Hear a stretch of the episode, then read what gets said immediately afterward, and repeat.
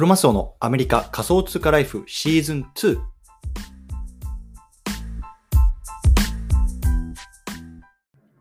はい。では、今日も毎日スペースで始めていきたいと思います。よろしくお願いします。今日12月の26日、月曜日の朝ですね。そちら12月26日、月曜日の夜かと思いますけれども、よろしくお願いいたします。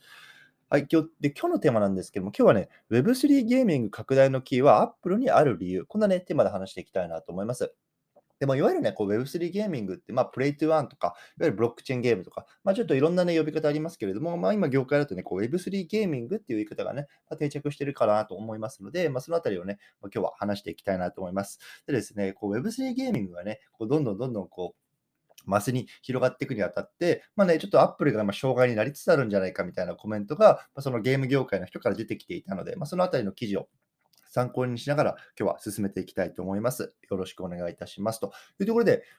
本題入る前に簡単に自己紹介だけさせてください。僕はね、今アメリカの方に住んでいます。会社員としてね、普通に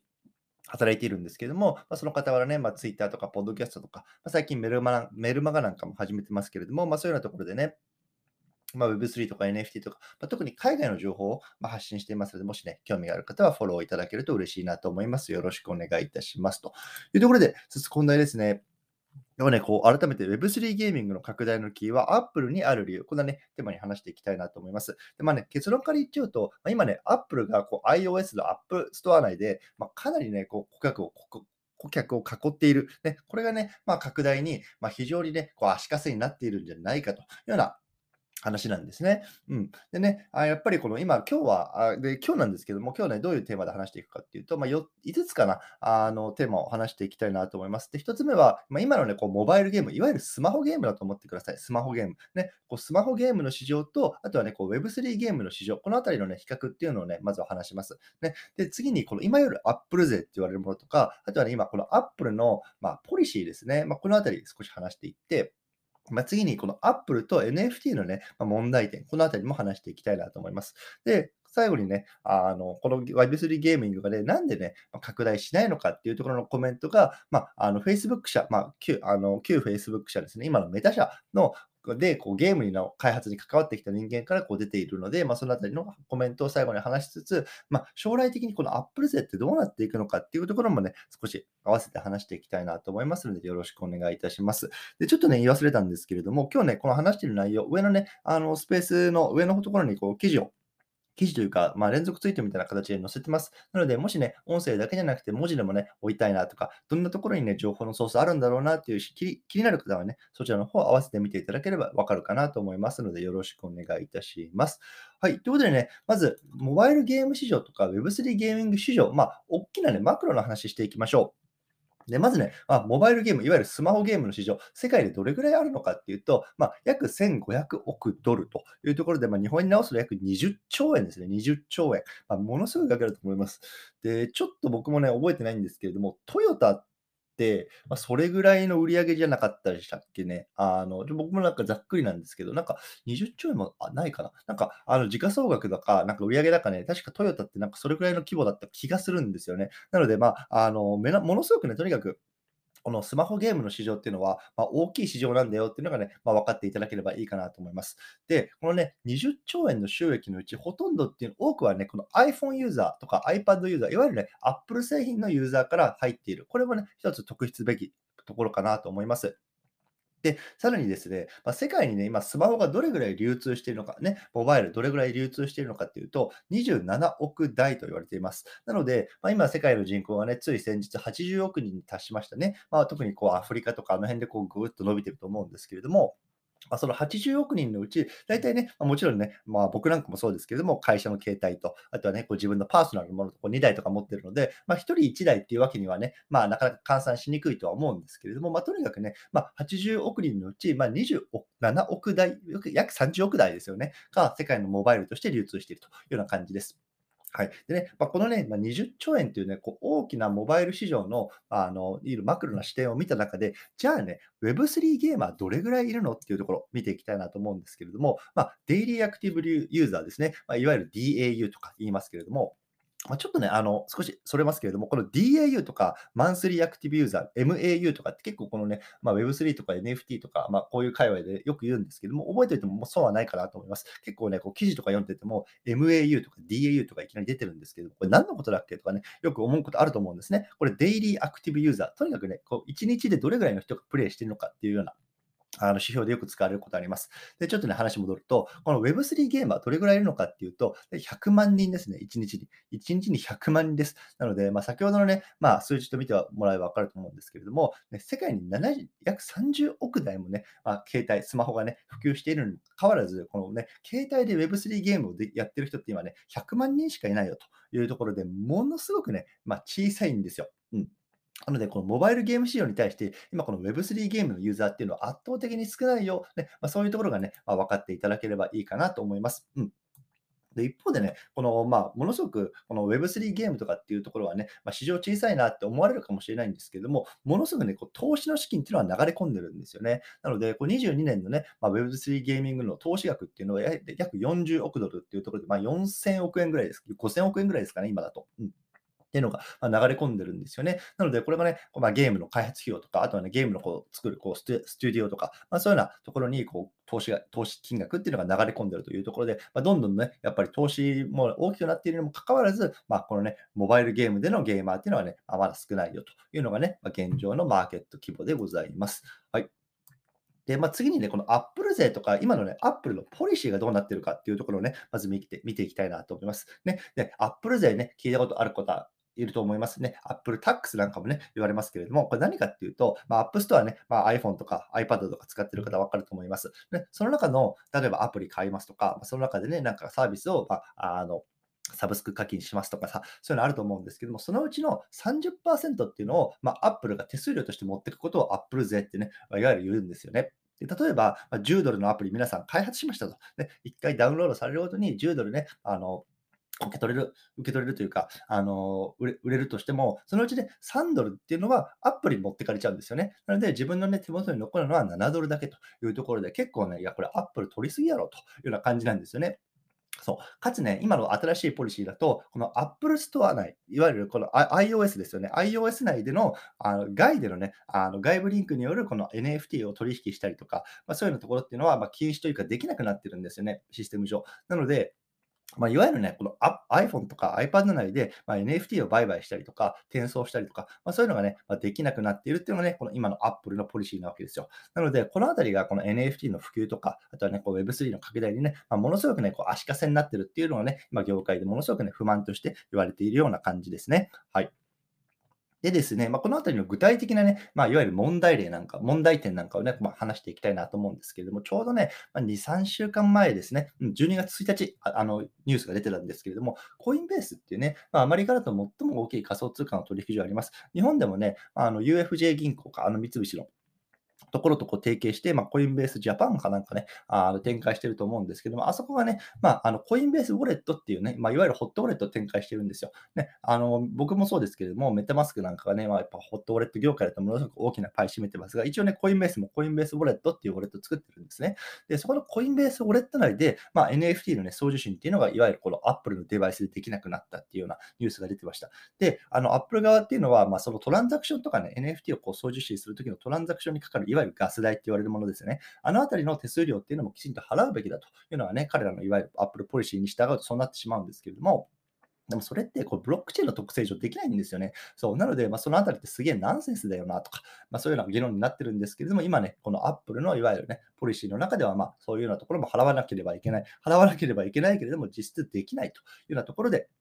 まあ、今ね、このコインベースウォレットの中での、まあ、NFT の売買とか、そういうところっていうのを、NFT 機能っていうのは今ね、Apple のデバイスではできませんというようなところとか、あとはね、まあ、これをね、受けて、このメタマスクですよね、メタマスクとかも、これ Apple の特権乱用じゃないのとか、まあ、そんなね、話を今されてるような感じですね。はい。でまあ、こんな現状を見てですね、まあ、あの結構このゲーム業界のま重鎮というか、まあ、割とね、こう名の通った人っていうのが今回コメントしてました。うん、で、この人誰なのかっていうと、えっ、と、応援どの、どの上さん？ちょっと呼び方わかんないですけど、まあそういう方が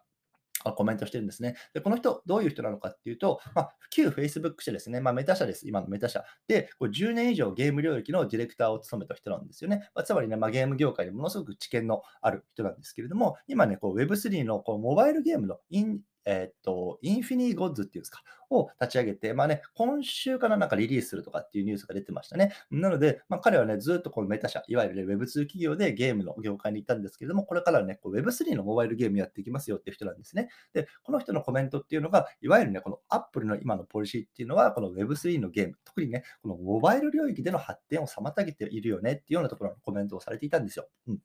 ま、さっきも言ったみたいにね、まあ、世の中にこう30億台ぐらいさ、スマホっていうのがね、普及している中で、今ね、デイリーアクティブユーザー100万人しかいないわけですよ。そう。なので、これってね、やっぱりものすごくね、こうやっぱり、あのスマホの普及率としてはすっごい少ないよねと。で、これどんどんどんどんもっと大きくしていくには、やっぱりさ、この今ね、Apple のデバイスっていうのが世界中にものすごく普及しているわけだから、そのあたりのね、ポリシーっていうのを変えてくれないと、ね、俺らはどうしようもできんやよというようなところがね、このまあ、オーウェンさんの言ってることなんですよね。うん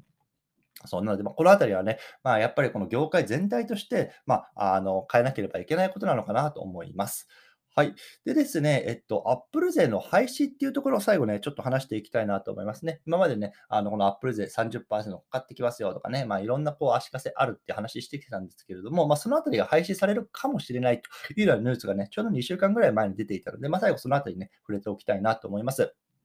で、EU の方ですね、まあ、あの2024年からなんか新しい、ね、法律ができる、施行するらしいんですよね。で、まあ、どういうのなのかっていうと、簡単に言うのは、なんか独占禁止法とか、まあ、あのあたりをものすごくね、なんだろうが、厳しく取り締まるような、まあ、法律になるみたいですね。僕もちょっと法律の専門家じゃないし、あの詳しくは知らないんですけれども、まあ、そんなね、話の内容になってるみたいです。なので、まあ、そういうようなところも鑑みて、今ね、これやっぱりアップルがこの30%タックスを課すっていうのは、こう EU だとね、まあ、あの原則できなくなるらしいんですよね。そうなので、やっぱりアップルもこのポリシーっていうのを変えざるを得ないというようなところで、まあ、2024年にね、まあ、新しい iOS アップデートがあるらしいんですけれども、おそらくそこから、まあ、このね、アップル税っていうのは EU から廃止されていくんじゃないのかっていうようなね、ところの記事が出ていました。で、このあたりもね、僕が上の方にね、載せているツイートのところで、あの述べている、あの書いているので、もしね、興味あるよという方はね、まあ、そのあたり見てみてはいかがでしょうか。うん、でも最初ね、もちろん EU からなんですけども、おそらくね、それが例えばアジアに行ったりとか、アメリカに行ったりとか、まあ、拡大していくのかなと思いますのでね、まあ、こうなるとまだね、このちょっと業界のね、なんだろうな、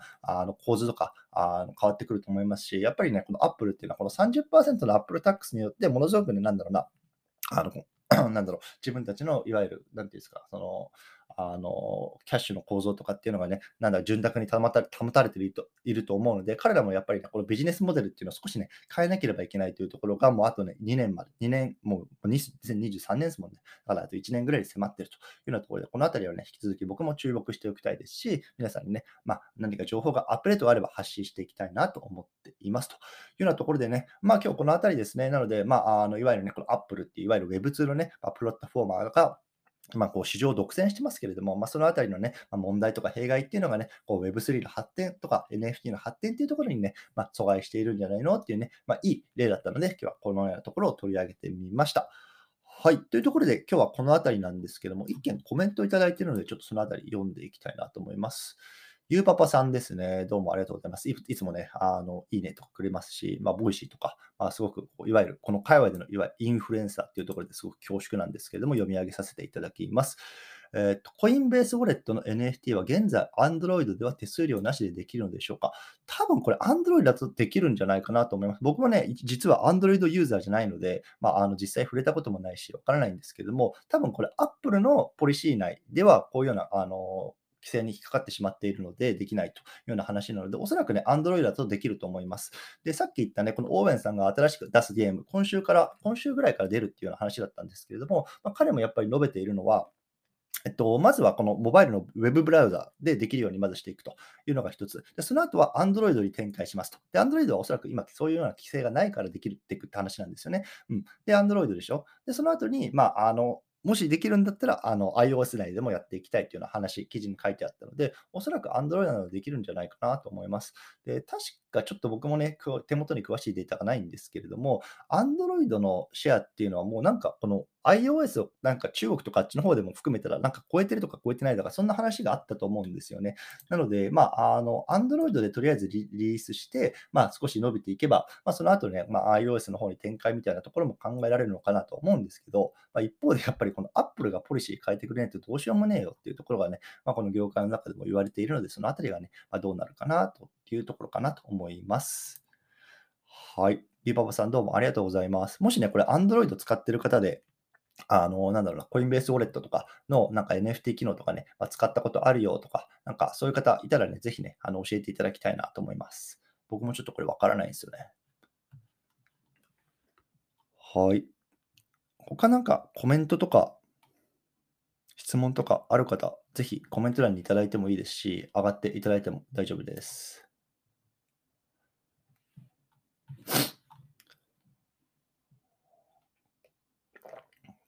あ、ゆうパパさん追加でコメントくれましたね。世界の Android OS のシェア71%。すごいですね。もうだから、今もう、あれ、ほとんど Android なわけですね。なるほど。でも多分これってあれですよね。あの、中国とかわかんないですけど、あの、いわゆるなんていうの、ざっくり言うところ発展途上国とか、そのあたりのシェアっていうのがものすごく高いのかなと気ま気がするんですよね。なんかアフリカとか。うん。なんか、これ、全然あんまり、あんまり関係ない話ですけど、アフリカとかって結構さ、あの貧富のね、あの差が激しいっていうじゃないですか。で、僕もこれなんかの記事で読んだことあるんですけれども、ものすごく今この中国の、まあ、いわゆるあの製品とかっていうのがアフリカの方で出回ってるんですよね。で、これがやっぱり中国の、まあ、政策の一つで、まあ、彼らがね、いわゆるアフリカってものすごくね、こう資源があの豊富なわけじゃないですか。まあ、あの金とか銀とかね、まあ、なんかリチウムとか、まあ、そういうようなこう産業をね、あの活性化させるための資源っていうのがあそこの土地には埋まってるというところで、まあ、中国としてはそれが欲しいというところで、まあ、設備投資とか、まあ、そういうところにね、まあ、ものすごいこう中国政府を上げてアフリカの方に展開しているらしいんですよね。なので、やっぱりこういう中国の製品っていうのがアフリカでものすごく出回ってるらしいんですよ。で、結構アメリカにもやっぱりいますけれども、ね、あのやっぱりこう家がない人とか、ね、この物乞いをしてる方、ね、このやっぱ道とかにいると思うんですよね。まあ、ゆうパパさんもこうヨーロッパの方に住まれてるというところで、多分そういう方ね、まあ、目にすること多いと思うんですけれども、多分一般的に僕らが知ってる物乞いのする方々っていうのは、例えばね、こう自分の手元になんかお皿とかさ、なんか紙のカップとかを置いて、そこに、まあ、あの通りすがりのね、まあ、歩行者とかがこうね、あの紙幣とか、まあ、コインとかを入れていく、ね、まあ、そんな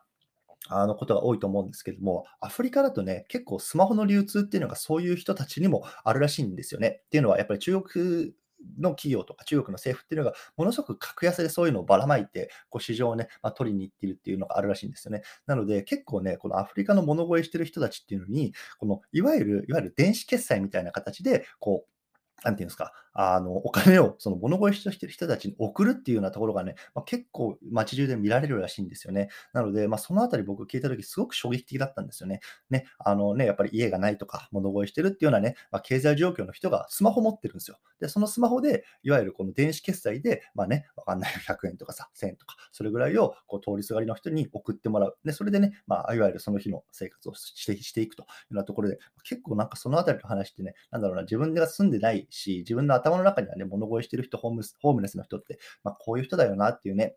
なんか固定観念があるからこそ、やっぱりそういう話を聞くと、ものすごくね、まあ、衝撃的だったなっていうね、まあ、ものすごく全然違う話なんですけれども、まあ、とにかくそれぐらいね、まあ、アフリカの方では、ま、今スマホとか、まあ、そういうようなモバイルっていうのが、まあ、普及してますよというような話でございました。はい。他いかがですか？大丈夫そうですか？なんかコメントとかないそなさそうですかね？?OK。じゃあ今日はこの辺りにしたいなと思います。で、まあ、最後ね、簡単に告知というか、まあ、あの、そうですね、告知だけさせてください。で、まあ、あのね、ちょうどゆうパパさんおられるので、まあ、少し Voicy の話をしたいなと思うんですけれども、実は僕もね、あの、 Voicy の方に1週間ぐらい前に応募しました。